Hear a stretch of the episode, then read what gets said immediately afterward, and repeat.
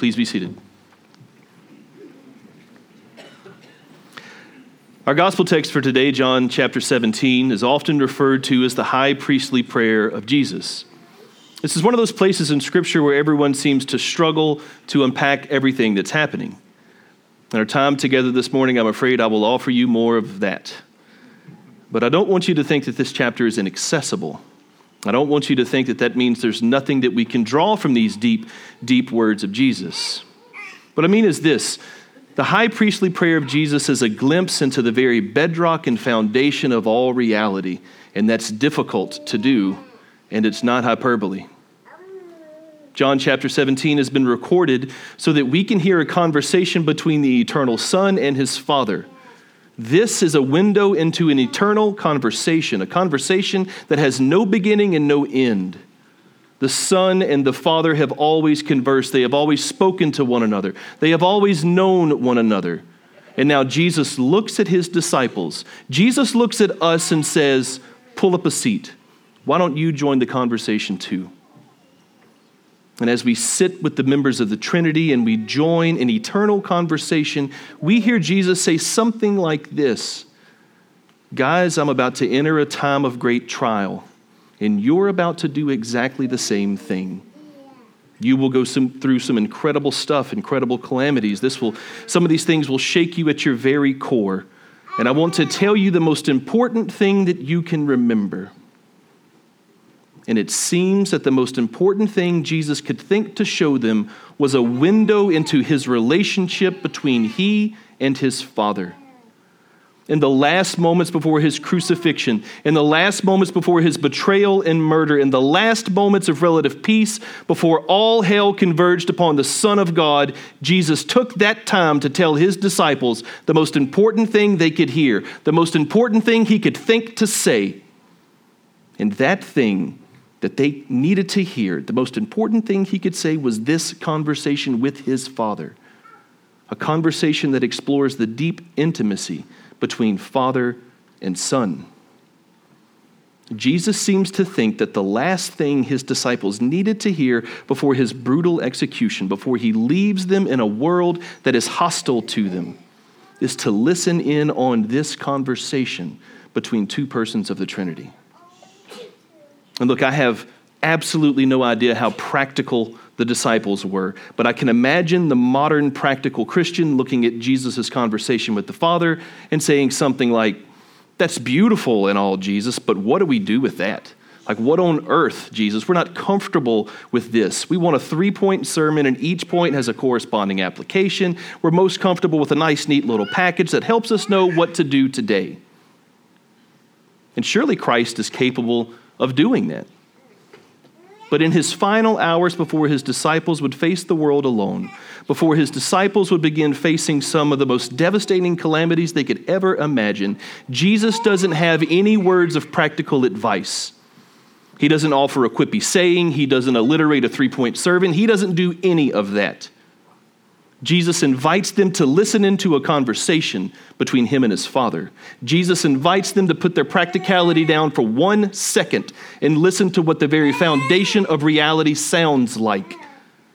Because, it's, because it sounds like the Son by the Spirit speaking to his Father.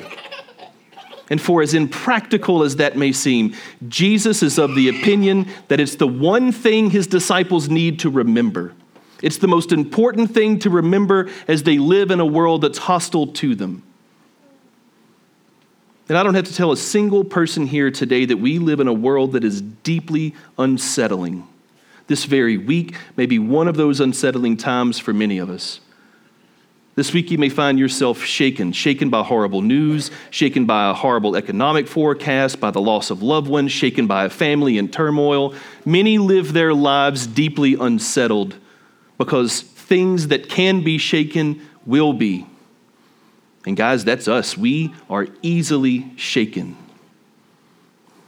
In our times of trouble, what we need is someone who can help us make sense of it, though. Someone who can correctly interpret all the calamity that seems to be unfolding around us. Someone who themselves sees the trouble and knows the trouble, but is not shaken by it themselves. We need someone to guide us through all the things that threaten to destroy us. And I think that's exactly what Jesus does in this chapter. Before his death, he interprets for his disciples the foundation of all reality. He lets them listen in on a conversation between he and his father. And in that conversation, what you hear is that the son is not shaken, the father is not shaken. No, they are eternal and absolutely unshakable. In this chapter, Jesus is summarizing. He wants, he wants to show us his eternal purpose. He wants to show us a bit of his, his eternal prayer life. He wants to show us something about his ministry and ours. He wants to show us the reason why he came, why he's going, and what we're going to do once he's gone. Jesus is leaving to his disciples, both the men in this chapter and the men and women sitting in this room, to those who are prone to be shaken, he leaves us a whole new volume of revelation. In bold, intense, majestic grandeur, Jesus looks at his disciples and says, Trouble will come for you, but I see it and I know every single bit of them.